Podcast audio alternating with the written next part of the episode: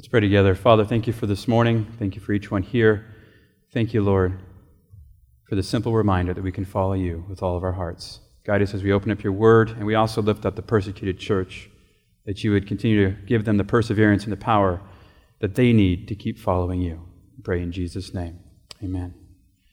Been thinking about the persecuted church this week. For those of you who don't receive this newsletter, um, it's an inter- interdenominational newsletter, Voice of the Martyrs. And as I re- read through the, the June newsletter, which usually reports on persecution areas, zones of the world where people cannot outright read the Bible or share the Bible, or zones where there has been some recent oppression. And we've heard about some of this on the news lately, especially in some of the countries where the Muslim population is great.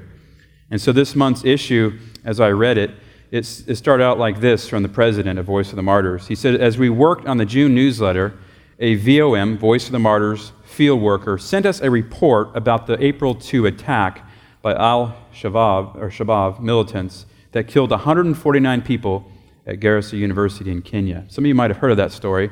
These individuals are reporting on it from a religious standpoint, not just the political and the news standpoint. And so we have these people on the ground there, and this VOM field worker is reporting that the extremists went door to door asking the students if they were Christian or Muslim. Can you imagine that? Somebody comes to your door, and no, they're not the usual two by twos, but they are coming there, and they come to the door and say, "Are you a Muslim or are you a Christian?" And they have weapons in their hands. And if you are, if you say you're a Muslim and you're actually a Christian, they'll ask you to quote part of the Quran. And if you can't, they'll just go bang, shoot you right there. In fact, one of the children was wrapped his legs around his father's leg, and they shot his dad right in front of him there. And those who said they were Christians outright said, Yes, I'm a follower of Jesus Christ, they killed them as well. When attacks like the ones in, in Garissa and Hindi occur, I ask if someone observed our lives for one day, one day, would we be found guilty of following Christ?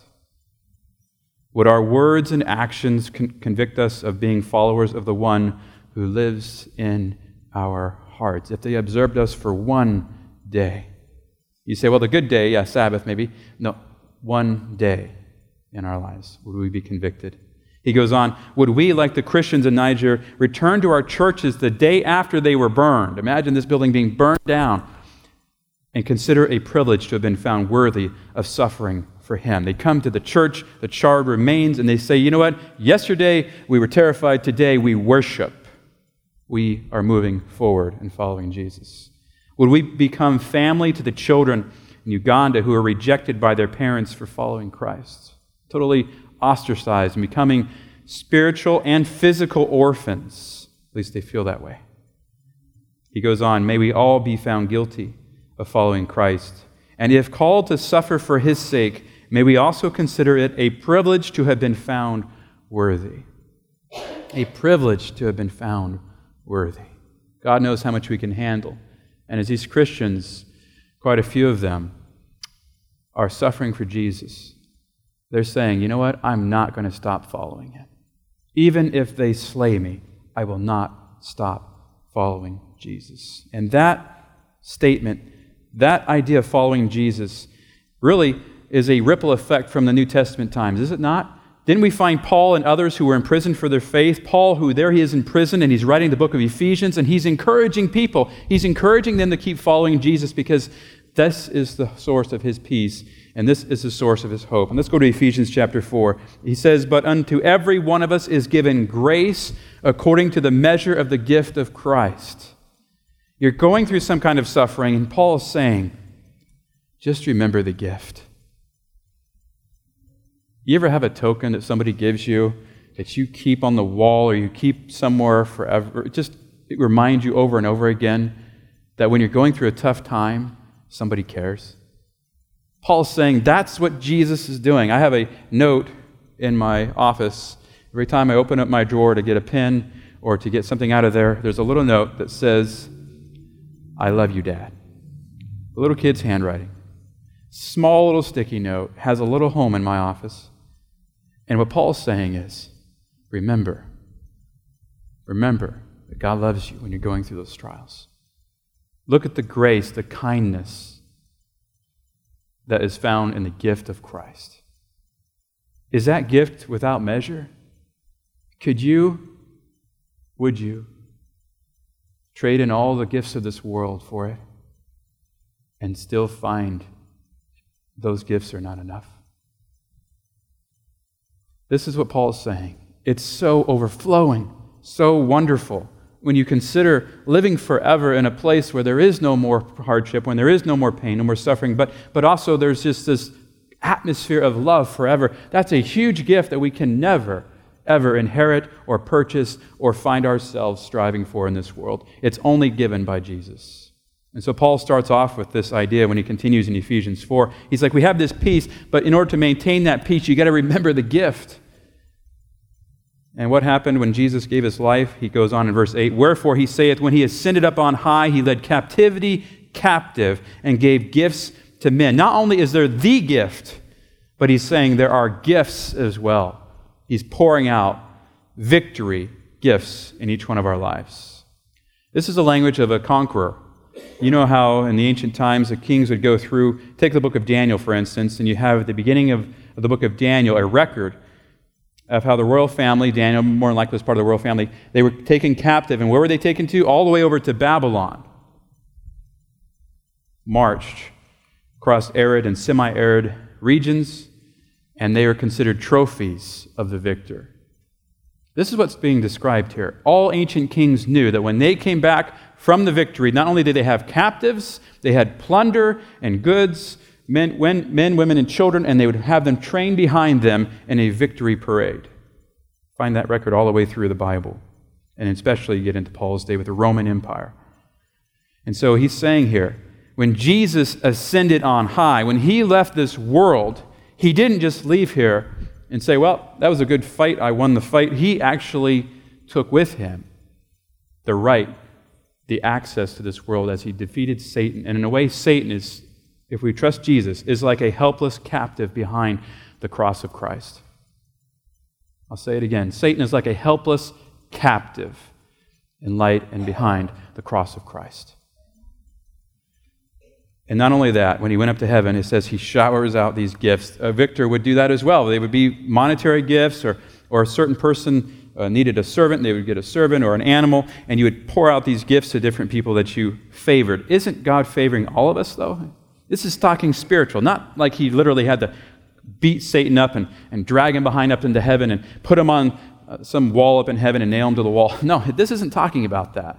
That happened to Saul and others in the Bible. This is talking about spiritually, since the cross, Satan is defeated. And because of that, Jesus pours out his favor to our world, to those who invite him to pour that into their lives. And he ascended, but what does that mean? He also first had to descend to this world. To, in order to have that victory, he descended far above the heavens, that he eventually might fill all things. And we saw in the first part of Ephesians that that comes at the second coming. So, right now, since the cross, he is pouring out, lavishing on us what we need to have victory over this foe that he has defeated, what we need to have victory over this world that sometimes gets very discouraging until that day when he fills all things, when he comes again. And so Ephesians 4 points out that Jesus is the conqueror. The cross is really the huge gift, and he gives us gifts. And so as I read this, I wrote down in my journal, Murray, you are of eternal value to me. The gift is without measure. I descended to the world. I fought the fight of faith that you could not fight. Can you defeat Satan and win on your own?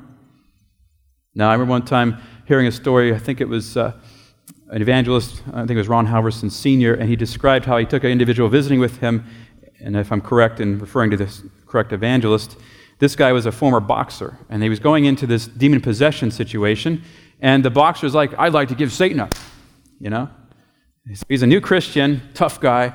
He goes in there with the evangelist, and he is dealing with demon possession. And what happens is it's overwhelming. In fact, when the demon comes out, bang, hits the boxer right in the stomach, doubles him over, and, flee, and he doesn't see the fist, of course. And of course, the boxer is like, man, that, uh, that guy is powerful. Now, this is a powerful foe. We cannot fight him on our own. We need Jesus. He says, I fought the fight of faith that you could not. I defeated the enemy and now can pour out my grace and gifts freely upon those who invite me to do so. Do you, Murray, want my heavenly gifts? Put your name there. Do I want those heavenly gifts? Do I want His presence in my life, His victory in my life? Paul's saying it's offered to us freely.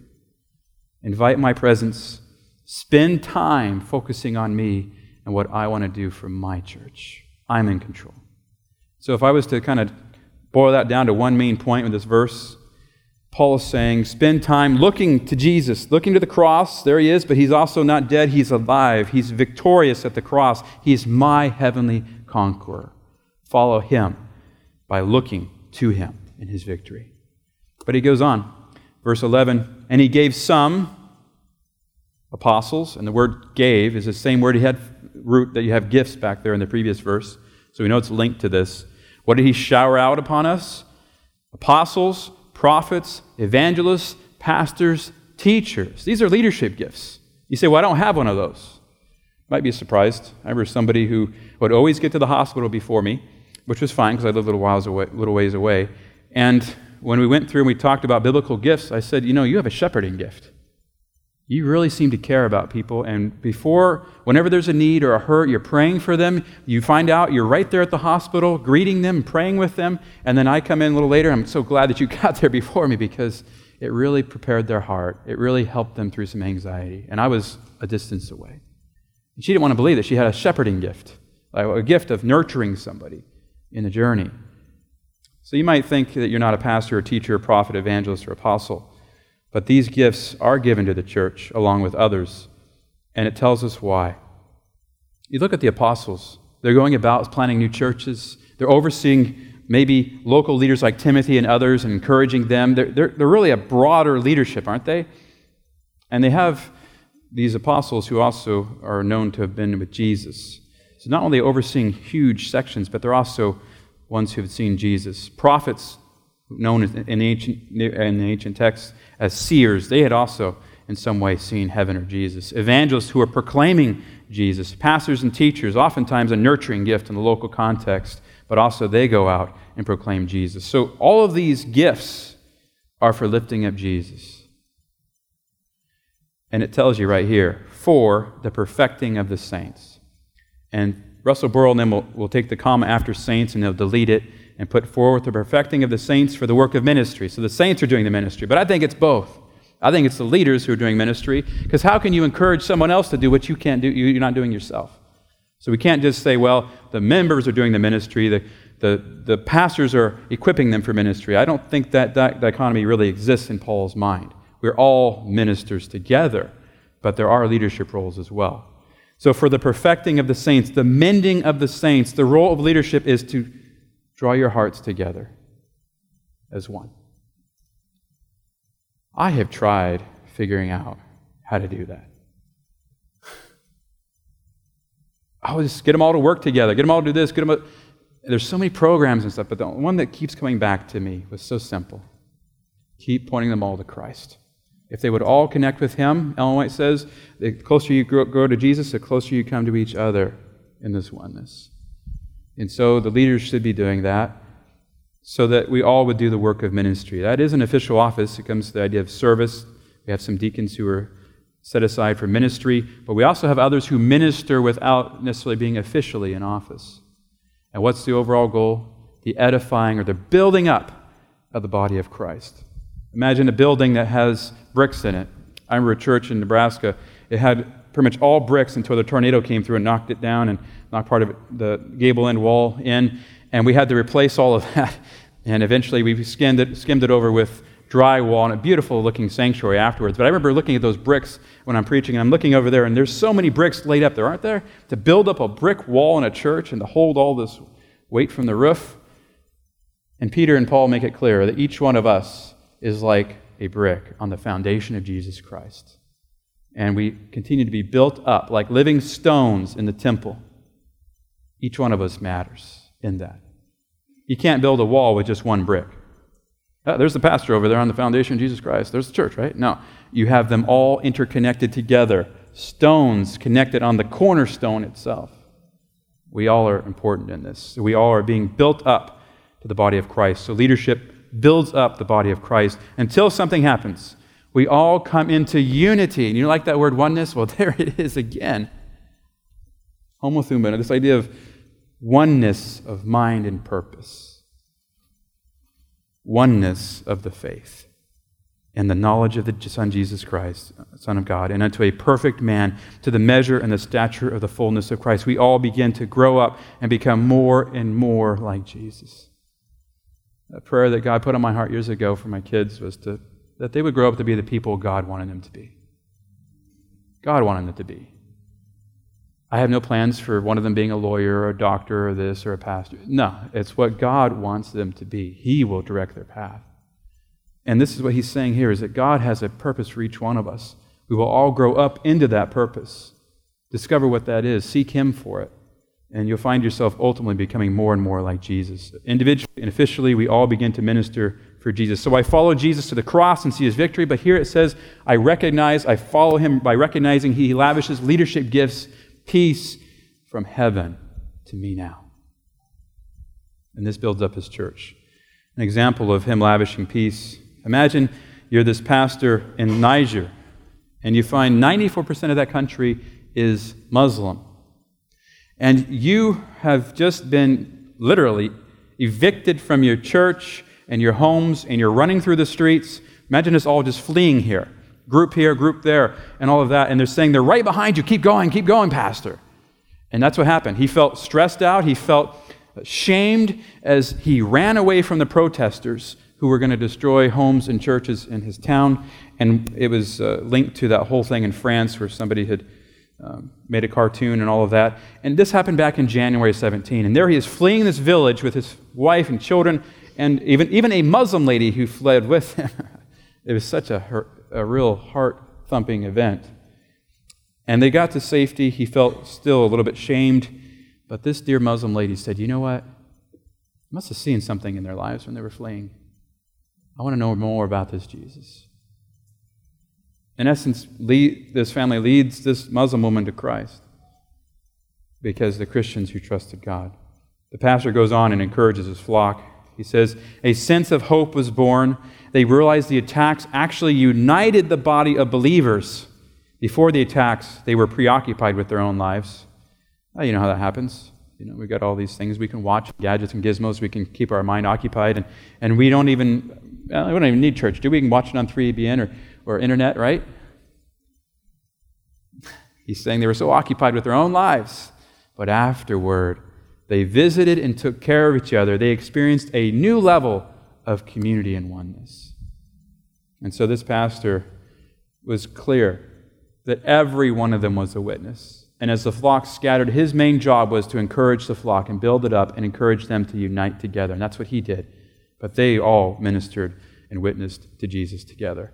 And that's really the mission of the church. We've seen that we accept the gospel plan of salvation that works in our lives. We become part of a group of believers. We're all part of that. The church then shows the wisdom of God to everyone, including the forces of evil. They cannot stop the church that's trusting Jesus. And as a result, we got over to Ephesians 4 last time, a couple weeks ago, and it says, Jesus Love in the church brings peace. And we maintain that by focusing on Christ, the author of peace. And here Paul's saying, you keep focusing on Jesus. You maintain that peace by following Jesus. Follow him back to the cross, follow him up into heaven, but also remember he is coming back again soon. So, how do I maintain that focus? All right, young people, here's your answer to your FBI sheet. I'll look it up in my Bible here. You can look it up in yours. Genesis chapter 3. We go back to Genesis and see how peace was broken, but how God continued to try to extend it to our fallen human family. Go back to Genesis chapter 3. Genesis chapter 3, verse 7. The eyes of both of them, Adam and Eve, were opened after they had that, they had that fruit. They knew that they were naked. They sewed fig leaves together and made themselves coverings. Okay, what does that have to do with maintaining this peace and focus on Christ. Keep reading.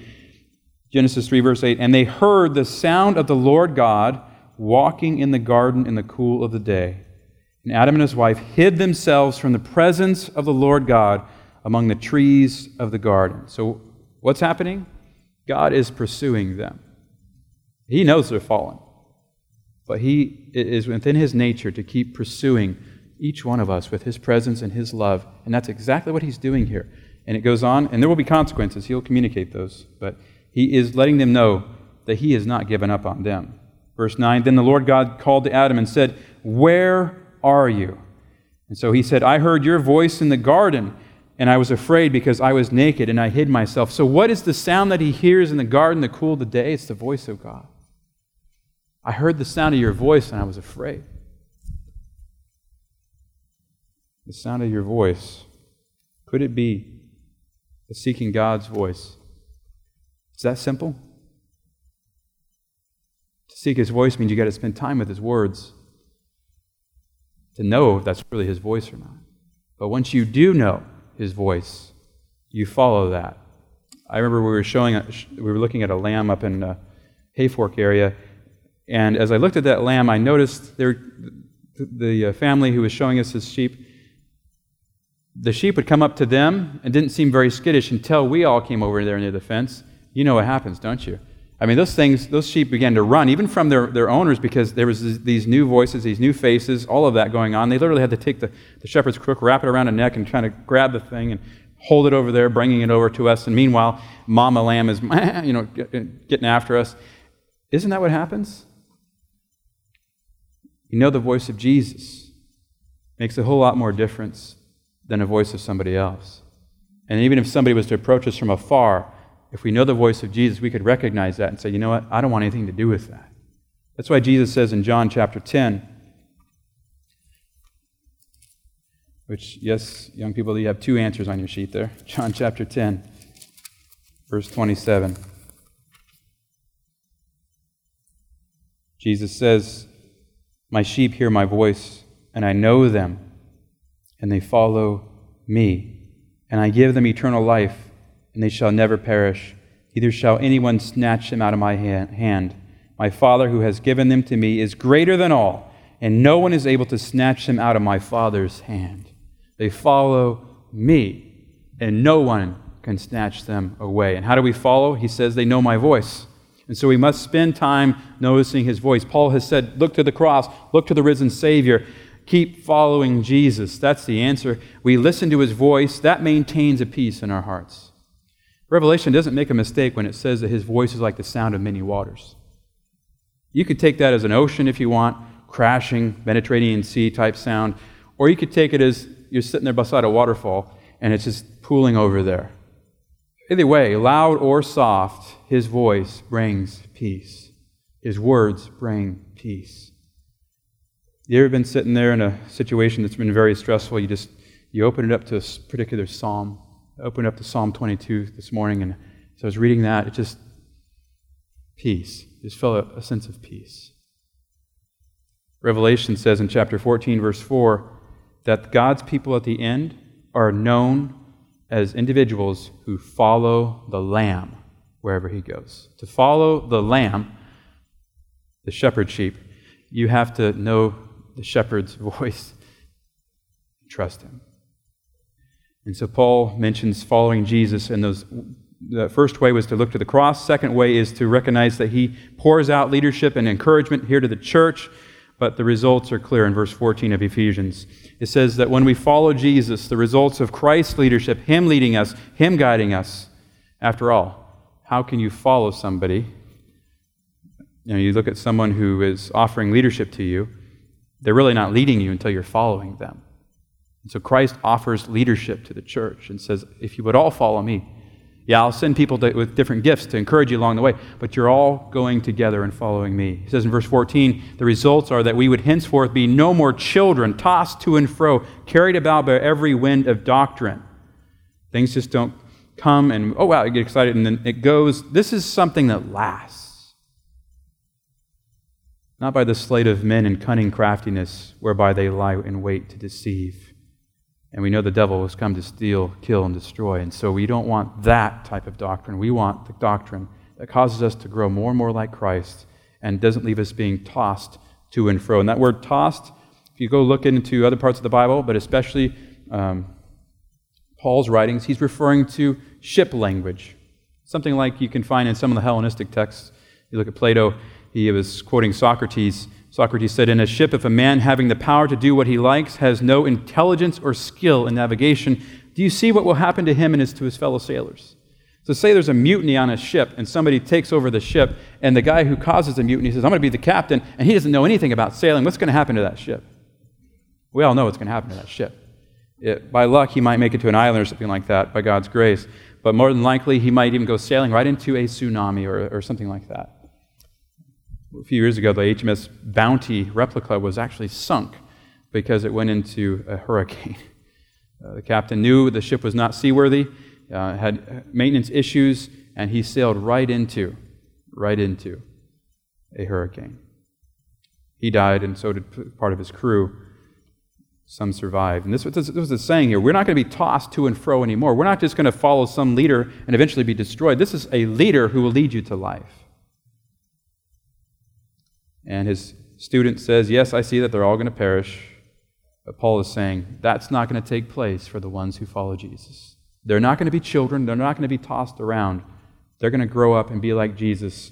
And as I look at Jesus, I find that he, especially after he began his ministry, it's very clear from that from his childhood all the way up to there, but especially from that point on, he would not be shaken. Not in the wilderness, not at Gethsemane, not at the cross.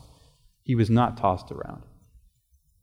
This morning I was reading also for my devotions uh, a section on David. It mentions at age 30, David was pretty much became king of Israel.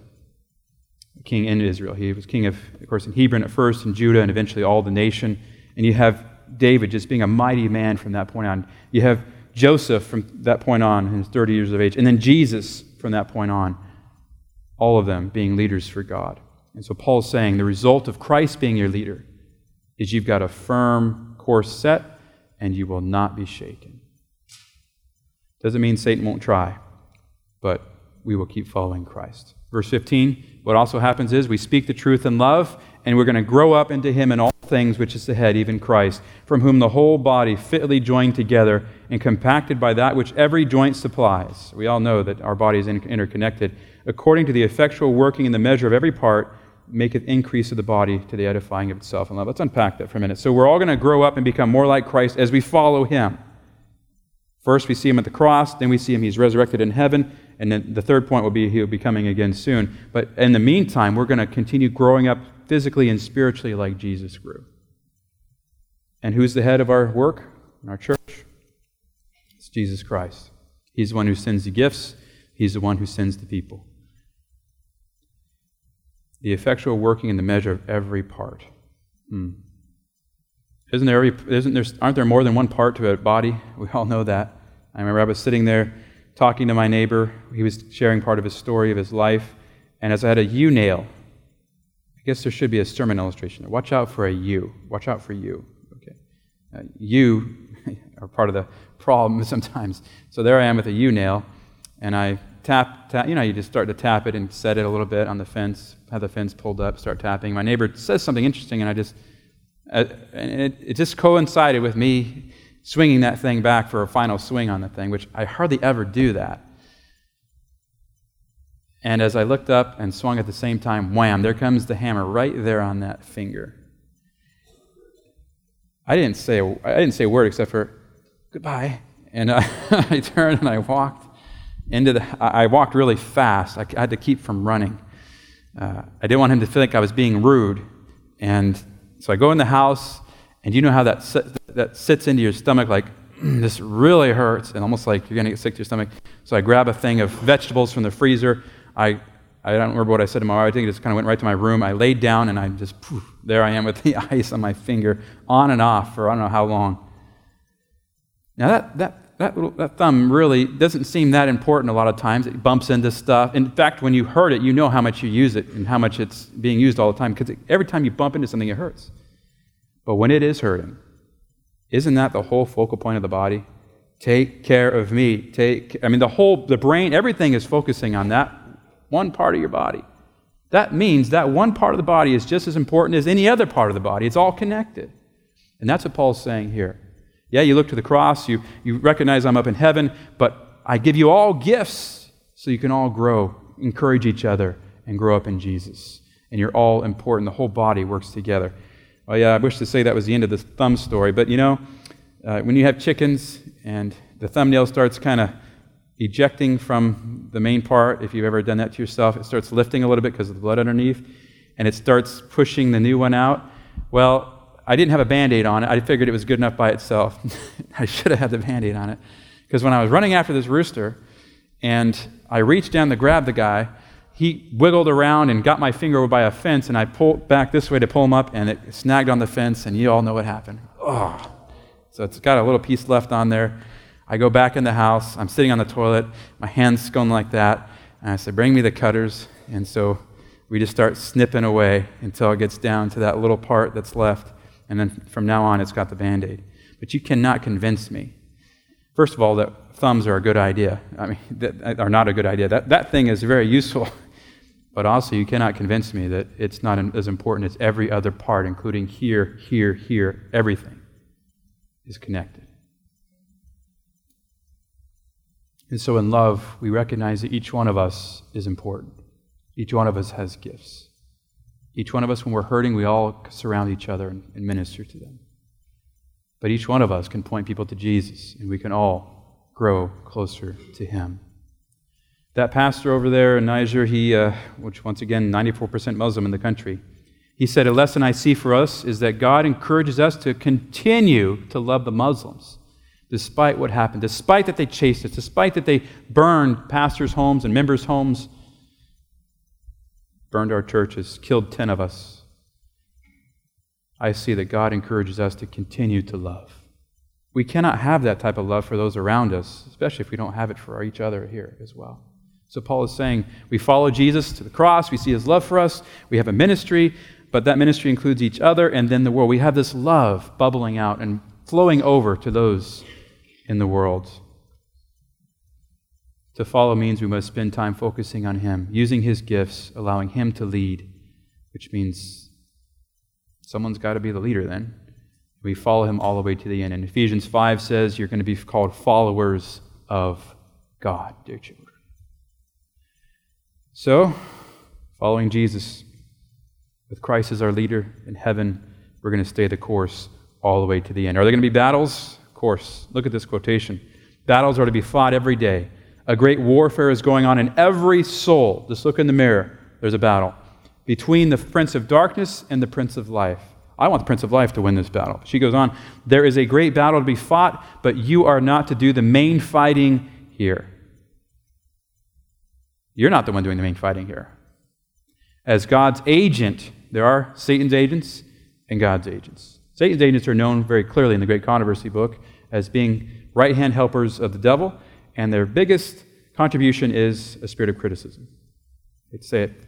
As God's agents, we are spirits, uh, individuals who are led by a spirit of love, and we yield ourselves to Him that he may plan and direct and fight the battle for you. Isn't that nice? I mean, it's like there you are. You've got the armor of God on, which we'll talk about next week. And you think that it's you. You put the shield up, the Roman shield, and, and the barrage is coming towards you, and you think you're going to be going forward. And God's like, ah, oh, no. And he takes and rushes forward into the battle as a mighty warrior. Faces the battle for you with your cooperation. You've got a part to play. The Prince of Life is at the head of his work. He is to be with you in your daily battle with self, that you may be true to principle, that passion, when warring for the mastery, may be subdued. How? By the grace of Christ. You keep looking to his kindness, that you come off more than conqueror through him that loved us. Imagine a leader who is not just someone who was installed because of some particular political position, but someone who is your fellow friend and loved person, the person that you love, and they are leading you into battle. Do you know why Alexander the Great, with 40,000 troops, was able to just totally pulverize Darius and his huge army, especially with those chariots with the spikes sticking out that could just take a man's leg right off? You know how that happened? Because he and his cavalry were brothers. That's how. And they maneuvered around and had a huge victory over them because they felt that this man was their brother as well as their leader. If that's Alexander the Great, surely Jesus is better than that. Surely we can trust him as our brother, as our victor, and he will lead us into battle, but not allow someone else to do it or sit back like a king and let all of his forces go and then he claims the victory. No, He will lead us straight into battle. He will face the foe for us because He loves us. She goes on Jesus has been over the ground.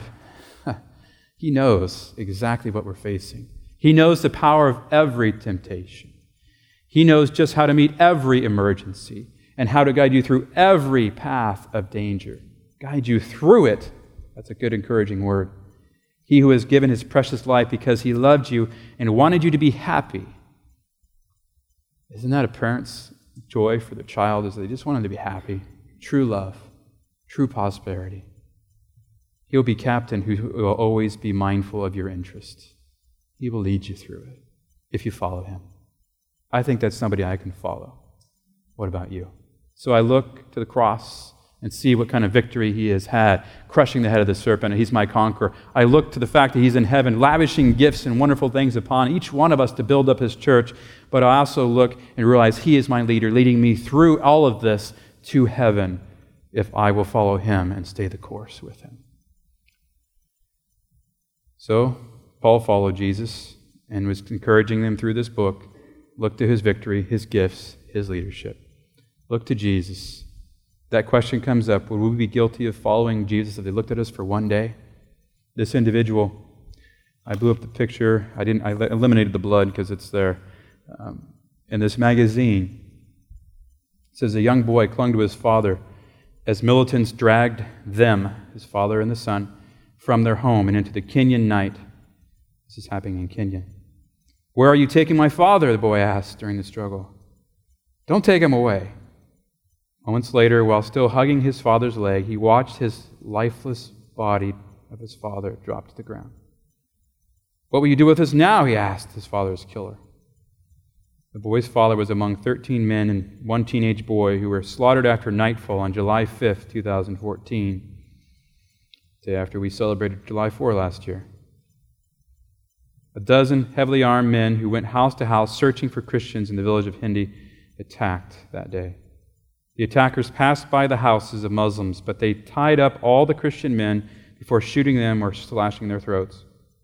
One believer, who had refused to renounce his faith, was found face down with a Bible placed on his back. It's that photo. More than 3,000 people fled the area during the attack which reportedly was prompted by the alleged theft of Muslim lands and Kenyan military presence in Somalia.